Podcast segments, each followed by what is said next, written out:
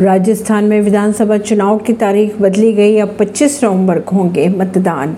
तेईस नवंबर को राजस्थान में बड़े पैमाने पर विवाह समारोह होने जा रहे हैं। यही वजह है कि लोगों को असुविधा हो सकती थी। वाहनों की कमी सामने आएगी और ऐसे में वोटिंग पर भी प्रभाव पड़ सकता था।